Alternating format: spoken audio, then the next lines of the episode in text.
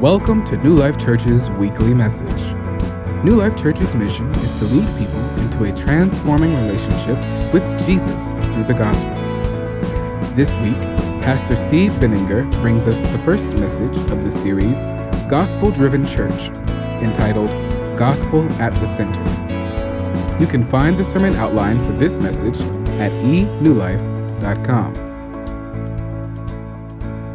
Like to say that we are a gospel driven church on a love works mission. We're going to be talking more about that this morning. And uh, undergirding our mission is prayer. And I'm really seeing 2016 as a year to draw near to God, aren't you? There's so much at stake in our own lives, in our families, uh, in our community, in our country, in our world. And we, the people of God, need to be praying and asking God for his kingdom to come and his will to be done and prevail here on this on this earth. And so my prayer is that there will be more new lifers praying more fervently, more often than ever before. And I hope you'll join me in that. Well, I'll be honest, I don't remember much from my high school biology class. Go figure, right? But for some reason, I do remember learning about DNA. I even remember what it stands for deoxyribonucleic acid. Impressive, huh? Me and my classmates in ninth grade biology learned that every cell in the human body contains chromosomes, and those chromosomes contain genes, and genes are made up of DNA molecules. That's right. And it's the DNA that contains the genetic blueprint for building a human body.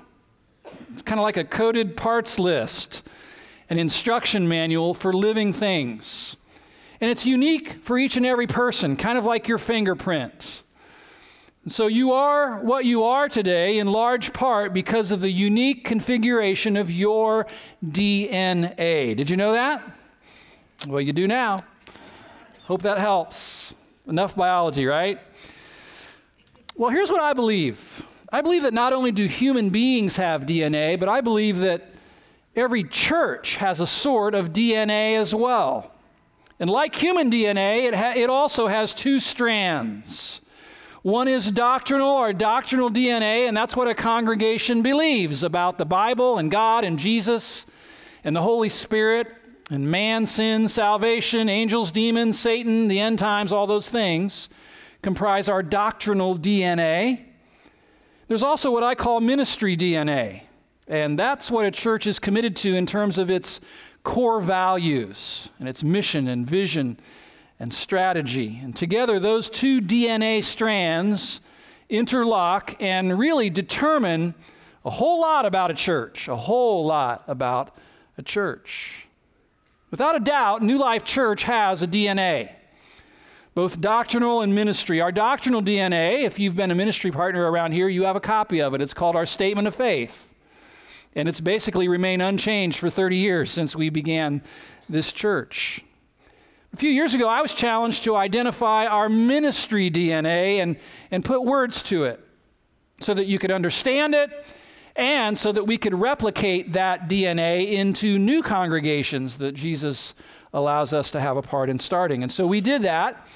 And I put the most current version of that on the back side of your study outline this morning so that you could have that in your possession. If you're a person who's here kind of checking out New Life, it's important that you know those things about us. And if you're a long time New Lifer, I think it's important to be reminded of those things that we hold dear so that we don't drift away from what God has, has put in us, what He has implanted in us. Well, here at the outset of a new year, we realize that it's been quite a while, years, since we took some time to explain our church's ministry DNA in this setting, here in celebrations. We particularly wanted to hone in on our core values, our core values, because everything else on that DNA document flows out of our four core values. Our mission arises out of those values, our, our vision emanates from them, our strategy is guided by those beliefs. And so we felt it important to take a few weeks here and restate and reinforce our four ministry convictions that we cling to tightly here at New Life Church. Now, our graphic designer, Enver, has created a visual to help us out. You've seen this before. I call it the gospel driven church diagram. And there at the center, you see what? The gospel. That's right. It's in the center in order to represent God's work these last few years of reestablishing the good news of Jesus as the centerpiece of our church and of our church's life. We're going to talk about that more in a minute. And Then notice three dimensions of the gospel's influence on us. First, our identity. Our identity, we believe, as, as we progressively take to heart and believe the good news of Christ, that it shapes and molds how we think about ourselves, our identity. And we're going to talk about that next week. And then it also forms our community together. That's how we relate to each other in the body of Christ. The gospel, we believe, has the power to influence how we interact with one another. And there are certain qualities that will be present in the life of a church whom the gospel is sinking and being implanted. And then mission. Our mission in the world. That's what we've been called by our Lord and Savior to do and to be in the world. We believe the good news propels us outward, outside of these walls, to love our neighbors and, and even, yes, love our enemies, because we've been called to be the hands and feet of Jesus in this world. Amen? Amen. So we say the gospel also drives our mission. So the gospel shapes everything for those who believe it. We've been on a gospel adventure together at New Life for several years now. And I want to talk about that centerpiece this morning gospel at the center.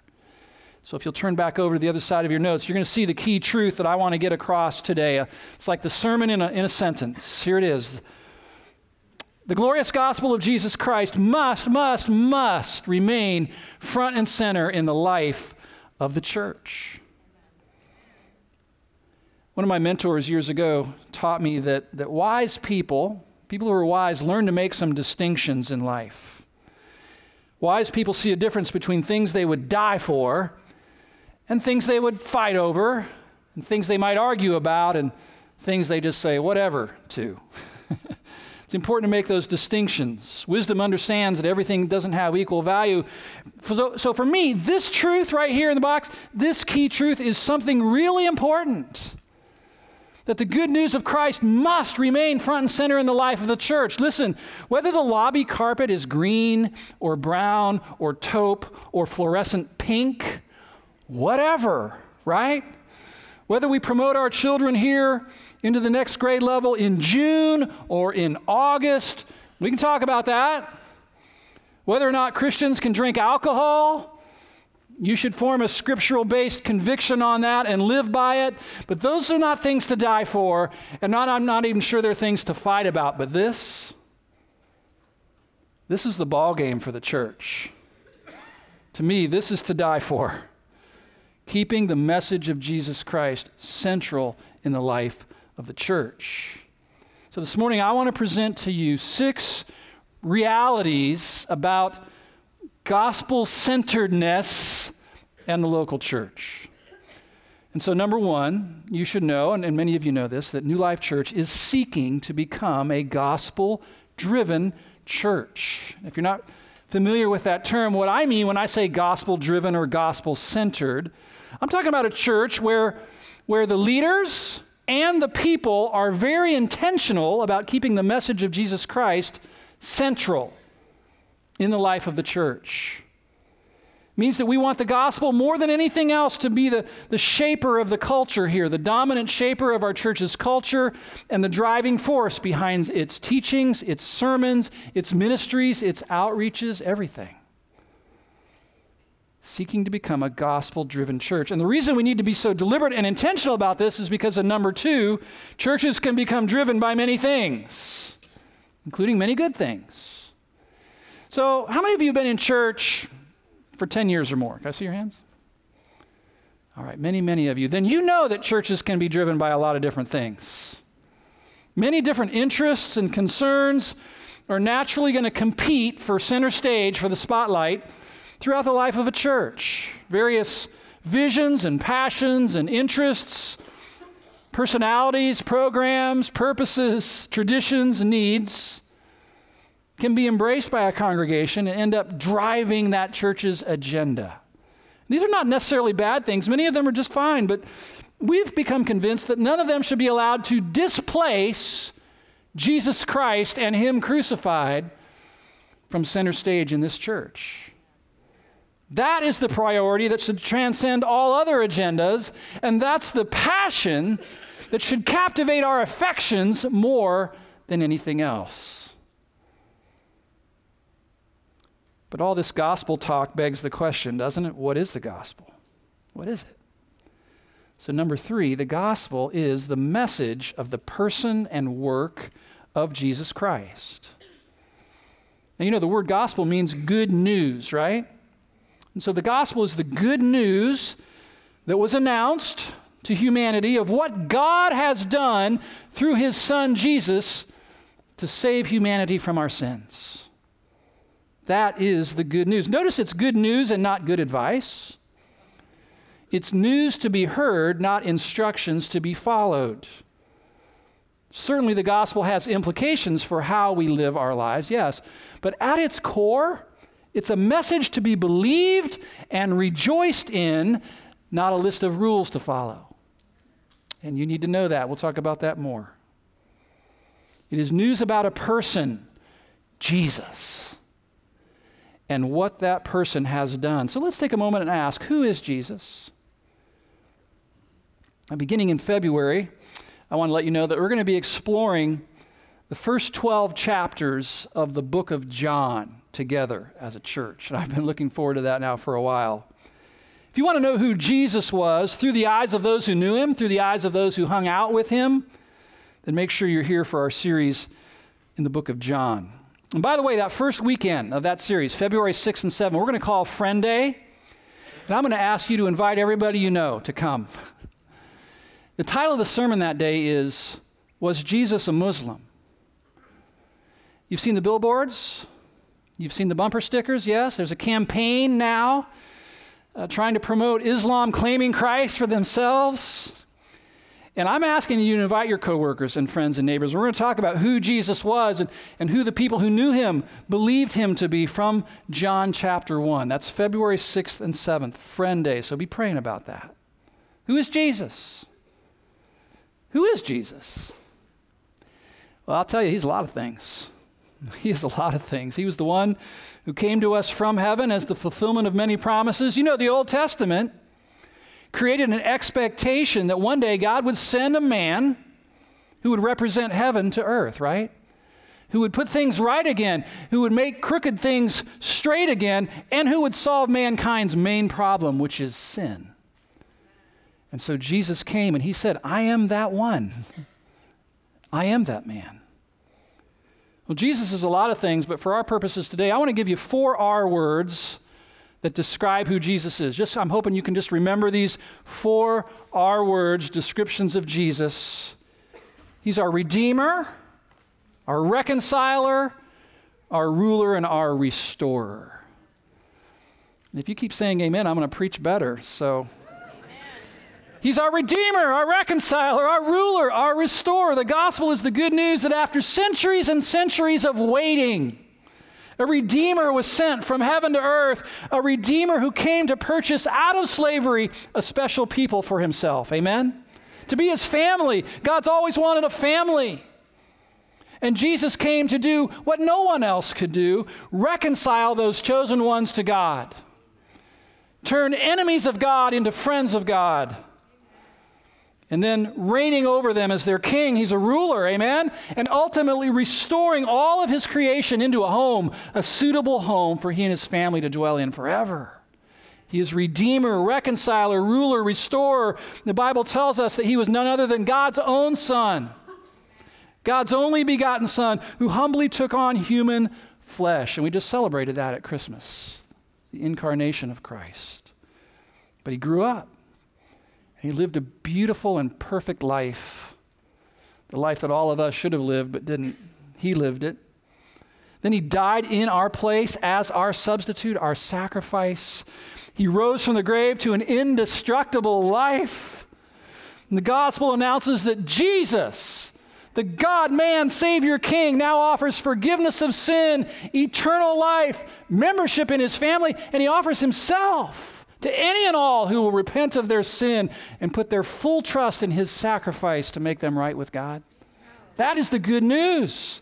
Paul wrote, The gospel is the power of God unto salvation for all who believe it. Romans 1:16. It's the good news. So listen, the gospel is a person.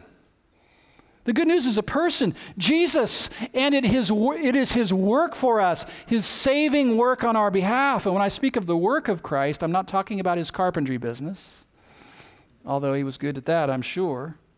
But I'm talking about nine aspects of what he did to save people. Just so you have them his descent from heaven to earth, his incarnation as a human being, his perfect law keeping life, his empowered ministry. Think about that. Creating food, healing the blind, making the lame to walk again, walking on water, raising people from the dead, casting out demons his empowered ministry. At the core, of course, is his sacrificial, substitutionary death on the cross, his victorious resurrection. Then he ascended on high and sent his Spirit to come and empower the church. We have the Spirit now within us. His present intercession for his people, as Abby was talking about earlier, that he prays for us. And his promised return as king over all. Listen, this is the message that must remain at the heart of New Life's ministry. It must. The person and work of Jesus. No other message can save people from judgment. And no other message can transform your life like this message. Paul declared once, I am resolved to know nothing among you except Jesus Christ and Him crucified. That's a focused message, isn't it? Yes, many different priorities and agendas can drive a church, but only one should. A variety of teachings and sermons can be given, but none of them d- dare trump this one. Not in this church. And now's where it gets even more interesting, because number four, the gospel is the third way. The good news is the third way. And maybe you're thinking, what? What do you mean? The scriptures consistently reveal, bless you, two common paths two paths that we humans take to try and have meaning in our lives and purpose and significance and happiness and freedom and acceptance and approval, all those things that we all crave in this life. Two ways to try and live a heavenly life and avoid a hellish existence.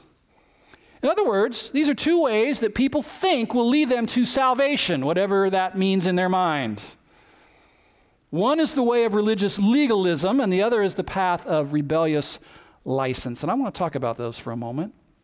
I want you to think about religious legalism for a moment. We could call that keeping the rules, just keeping the rules.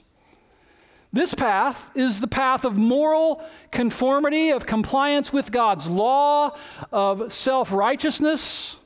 You know what I'm talking about behaving well, doing the right thing, practicing morality. The way of religious legalism is all about attempting to gain God's favor through human effort, through human performance. The motto is this I try to do the right things in order to be accepted and respected by God and by other people. That's religious legalism. Now, listen, this is the way of the older brother. I'm talking about Jesus' parable of the two lost sons. Remember, there were two sons? There was the prodigal, and then there was that older brother. This is the way of the older brother. The one who felt like, hey, Dad, I've always been the good kid around here. Where's my party? He felt like he deserved better treatment from his father than what he was getting, didn't he? This is the way of the rich young ruler who came to Jesus saying, Good teacher, what must I do to inherit eternal life? And Jesus said, Well, here's the law of Moses. And he said, Kept all those commandments. What else you got? He felt entitled to eternal life because of his good life. This was the way of the poster children for relig- religious legalism, the Pharisees. Remember the Pharisees? Who sought the approval of God and the praise of men through their rigorous attempts to keep God's law? You, these are the religious rule keepers, and people on this path are often graceless and usually they're very image conscious. They tend to be proud and they're always comparing themselves with other people. If you know someone who's always comparing himself or herself with others, and comparing themselves favorably, like, I'm more awesome than you, then you know you're talking to someone who's on this path. They're often very judgmental, looking down at others who don't meet up to their standard. They feel superior to other people. They tend to believe that God owes them a happy life because of how good they've been. And when life doesn't turn out the way they think it should, they can often become bitter at God and disenchanted with Him. Some on this path are led to despair because they come to a point where they realize they just can't pull it off. And they're tired of having to be good all the time, it's wearing them out. Religious legalism. Let me ask is religious rule keeping the path to salvation? Not according to Jesus. This will not take you to that place of acceptance and joy and approval and freedom and significance. Rather, according to Christ, this is the broad road. This is the broad road of performance based religion, and it leads to hell. It leads to destruction. Even so, it's very, very popular. There are billions of people on this planet who are devoted to this path, who are on this path. If you perform, then you will be accepted. That's one path. There's a second path. Call this rebellion, not religion, but rebellion, not legalism, but license, not keeping the rules, but breaking the rules. Not morality, but immorality. This is secularism. This is narcissism. This is irreligion. This is casting off all constraints. Heck with authority. I'm going to behave however I want. I'm going to do what makes me happy. This is the way of rebellion, and it's about seeking salvation through expressing personal autonomy and freedom. So the motto for these folks is I do whatever I want in order to feel free and be my own person. That's the philosophy of the rebel. This is not the way of the older brother in that parable of the two sons. This is the way of who? The prodigal, the younger kid. Hey, dad, give me what's coming to me. I'm out of here. I'm heading to big city, bright lights, live it up there. This is the hedonistic way of the prodigal you know, rebellious rule breakers think they deserve a better life. They tend to seek freedom by indulging their appetites, crossing boundaries, using people, um, spurning authority, avoiding suffering at all costs, and ignoring the consequences of their choices. I mean, truthfully, their God is themselves. They ignore the true God. They esteem personal autonomy above everything else. This is the way of narcissistic irreligion. Does it lead to salvation? Not according to Jesus, not true salvation. Some of you have been on this path, and so often this path leads to guilt and shame and emptiness and frustration. In the end, it leaves you with a mouthful of gravel. The freedom it promised is short lived, phony. And you know what? It leaves you far from the Father, just like the other path. But this path is also very popular. Billions of people on our planet are on this path. Now, note this this is interesting. You think, you know, religion and rebellion, legalism, license, that they're, they appear to be opposites, but you know what? They're really very similar because they are both attempts at self salvation. That's what they both are. The quest through our own human effort to feel good about ourselves and gain acceptance and approval of God and other people. Pharisees attempt to gain this through moral exertion and self restraint. Prodigals attempt to gain it through expressing personal autonomy. But the Bible is clear that both legalism and license are doomed to fail both religion and rebellion as belief systems and philosophies of life, overpromise and seriously underdeliver.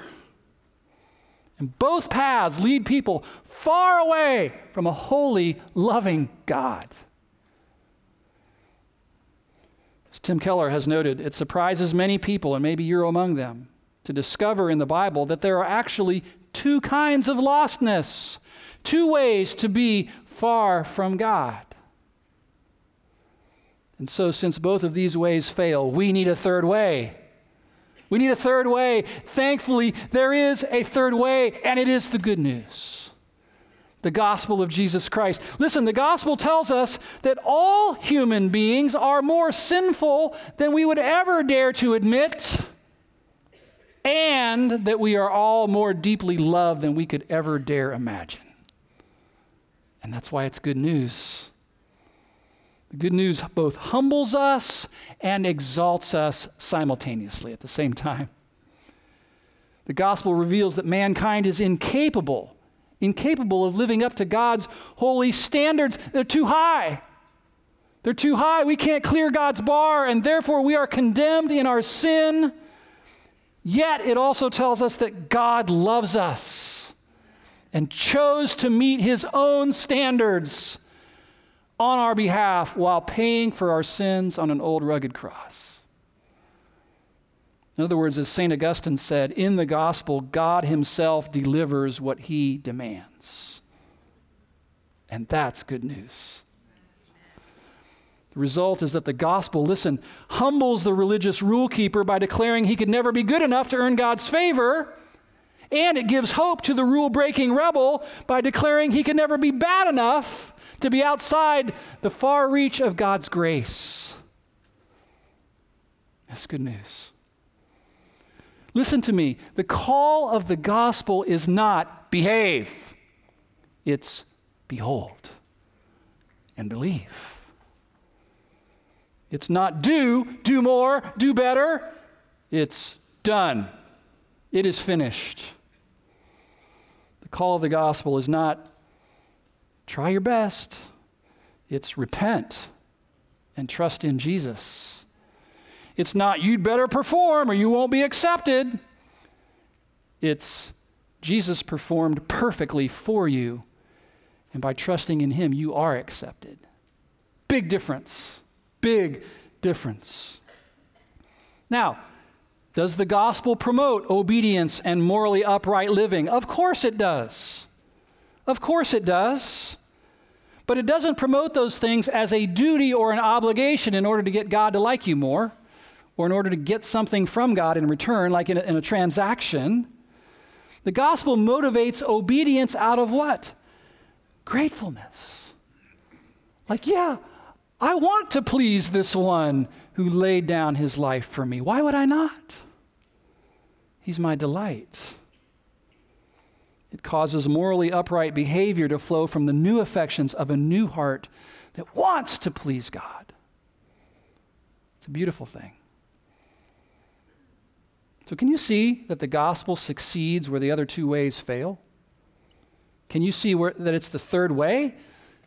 That it's God's way, a better way, the only way? Jesus said, I am the way. Not, you know, one of several pretty decent options. No, the way to God. And here's another startling truth, at least it was startling for me. Number five, the gospel is for both non Christians and Christians.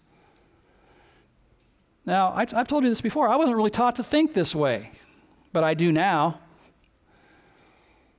I believe that both lost people and saved people need to regularly hear the truth of what God has done for us graciously in Christ. Certainly, the gospel message is meant for unbelievers. Certainly, it is meant for lost people. I mean, it's the only message that can save them from their sins and from being judged for their sins. It's the only message. They must believe. And if you are an unbeliever here today, this is the message that you need to hear and respond to in faith and believe it. You know what? I'm also convinced that the gospel is meant to be heard by believers. You see, in his design, Christ uses hearing and believing the good news to produce the fruit of faith and hope and love in his people. Now, you're like me, you want to be a person of, of faith, right? You want to be a person of, of, of great love. You want to have hope in your heart. Where does that come from? Does that, does that come from a pastor standing up here and saying, have more faith, have more hope? You people be more loving. No.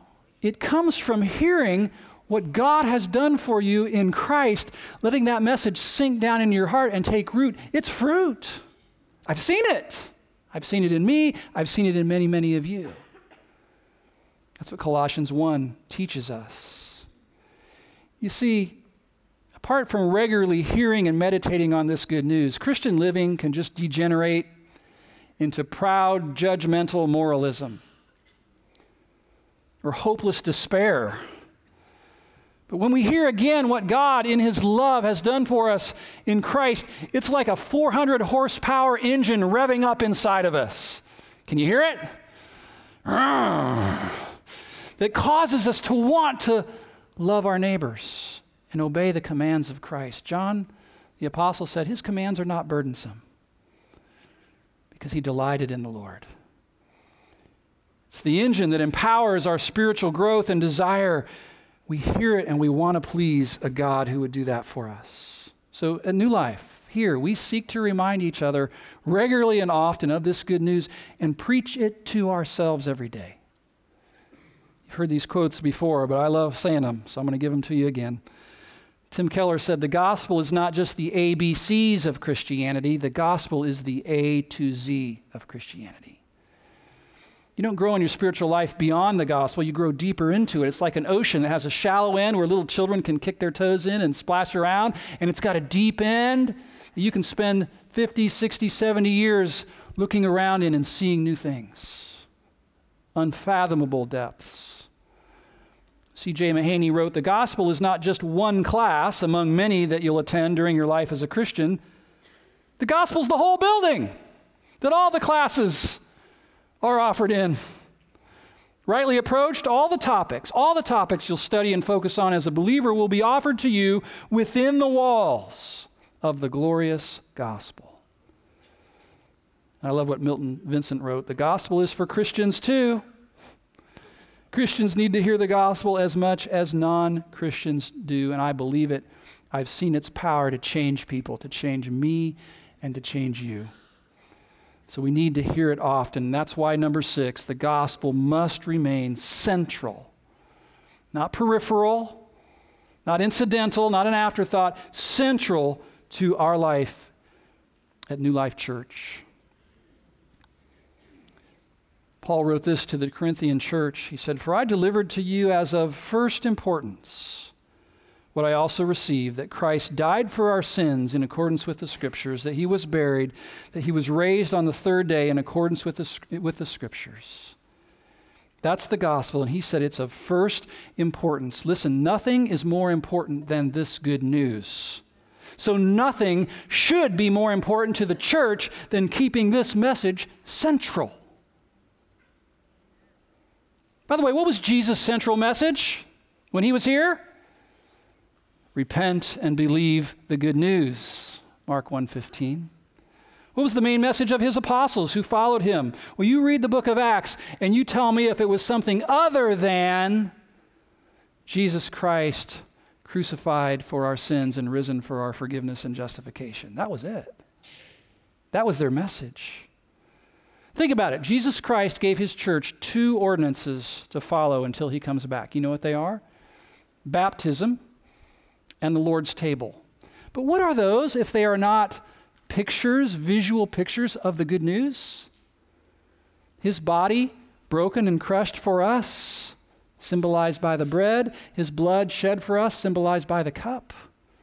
A person stands in the baptistry and says, I am Christ's. I put my faith in him. He's my Savior. I'm going under the water to symbolize his death, burial, and resurrection. Aren't you glad when we get him back up? Yeah. I mean, it'd be horrible, wouldn't it, to hold people down for like five bubbles, you know? Come on, get them up. It's a picture of the gospel. Jesus wanted his people being visually reminded of this over and over and over and over again. I know that church slogans can be cheesy. I've seen some really corny ones. But I hope the motto, Jesus front and center all the time, will actually become true of our life as a church. That we keep him central. Listen, it's not that we can't talk about other things, other important life issues, marriage, relationships, family, conflict, work, money. It's just that we seek to discover how those things are impacted by what happened on that hill 2,000 years ago because we're convinced that it, there is a connection. I am. You know, Paul said, for example, he said, um, flee fornication, which means don't have sex with, with someone who's not your spouse. Next phrase, because you are not your own, you were bought with a price, purchased by the blood of Christ. And when you have eyes to see it, when you have those lenses on, you'll see it all throughout the scriptures. Everything, everything, everything connects to that cross and that empty tomb. Somehow, I don't have it all figured out yet, but I'm enjoying the journey of discovering how, my, how I handle my finances, how I parent my kids, how I conduct my work life. It all connects to cross and the empty tomb. And so, for me and for us, I believe in that old axiom the main thing is to keep the main thing the main thing. Amidst all the competing voices in the world and in the church, we must work to keep the gospel at the center. This year is the 500th anniversary, some of you know this, of the Protestant Reformation. And uh, if you don't know what that was, it was a, a season of upheaval over in Europe where Martin Luther and, and others like him were trying to call the church back to its roots, back to fidelity to the Word of God, back to faithfulness to the gospel. I've been reading a book lately about the councils, creeds, and confessions of the church down through the centuries. And one of the most beloved confessions came out of that Reformation era. It's called the Heidelberg Catechism. And it was written in kind of a Q&A type format because it was designed to help young people understand their faith and understand the main tenets of Christianity in hopes that they would be devoted to the gospel for the remainder of their lives. It was uh, adopted in 1563, and here's how it starts. Question one What is your only comfort in life and in death? Answer That I am not my own but belong with body and soul, both in life and in death, to my faithful Savior Jesus Christ. He has fully paid for all my sins with his precious blood and has set me free from all the power of the devil. He also preserves me in such a way that without the will of my heavenly Father, not a hair can fall from my head. Indeed, all things must work together for my salvation. Therefore, by his Holy Spirit, he also assures me of eternal life and makes me heartily willing and ready from now on to live for him. Question two What do you need to know in order to live and die in the joy of this comfort? Answer First, I need to know how great my sins and my misery are. Second, I need to know how I am delivered from all my sins and misery by Jesus. And third, I need to know how I am to be thankful to God for such deliverance. You've heard of John Newton. He was a renowned English slave owner in the 18th, 18th century who ended up converting to Christianity. He became a follower of Jesus, and you know him because he penned the words to the beloved hymn, Amazing Grace. At age 82, his, he was declining rapidly, his health was failing him. And uh, he said this to someone who came to visit him. He said, You know what? My memory is nearly gone, but I do remember two things that I am a great sinner and that Christ is a great Savior. Man, if you remember something, remember that, right? I mean, as you get older, you might forget your wife's birthday, God forbid. You might forget your own social security number, but remember that you are a great sinner and Jesus is a great Savior. That's the good news. And it is so good. But listen, I could talk till I'm hoarse, and I almost am, about how the gospel needs to be central to the life of the church. But you know what? For that to become a reality, it's got to become central in my heart and life and in your heart and life. For what is the church if it's not the people? The walls are not going to become gospel centered. The carpet's not, bricks and mortar won't. It's you and I, you and I. Loving, treasuring Jesus and his saving work more than anything else. We all know there's a lot of things to get excited about in this world, right?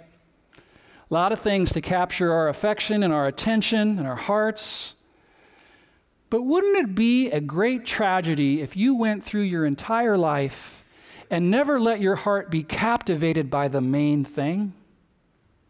I mean, wouldn't it be tragic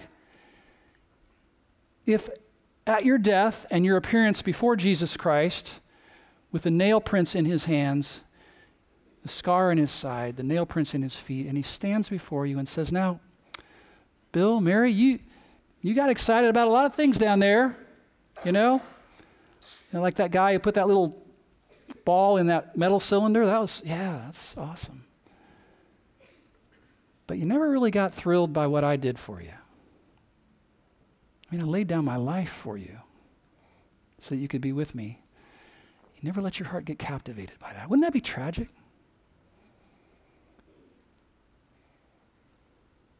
What place does the message of Jesus crucified for your sins and risen from the dead for your justification, what place does that have in your heart? Pastor Steve, the truth is, I've allowed a lot of other things to crowd out the main thing from the center of my heart. And I need to repent of that. And that's what I want to pray for all of us for right now. So, would you bow your heads with me? Father, I suspect this is true of many of us. It's too true of me.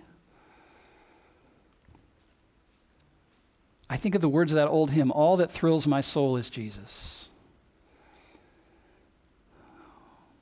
Lord, so often something looks so promising and we dive into it and it leaves us empty. And I think it's because you loved us enough to create us with a God shaped void in our hearts that only you can fill. And I pray for my brothers and sisters right now in this room, Lord. Lord, I pray that this good news would be rehearsed over and over and over again in their minds. They would dive deep into that ocean and see things about it they've never seen before and be fascinated and worship you once again. And um, Lord, I pray for any in the room who don't know Jesus Christ. I pray in a moment they would they would um, come and talk to a prayer partner and just say, I, I need to understand how to become a Christian, how to know Jesus. Lord, I pray that would happen. And so now, Lord, receive our worship as we come before you. Thank you, thank you, thank you for coming from heaven to earth, living and dying for us, that we might live with you forever. Help us to keep the main thing as the main thing in our own hearts and lives. I pray in Christ's name. Amen. Amen. Visit us each week as we continue to journey through God's Word and seek to know Him better through the gospel. Our prayer is that the gospel has taken a deeper hold of you as we have studied the Word together at New Life Church, where Jesus is front and center all the time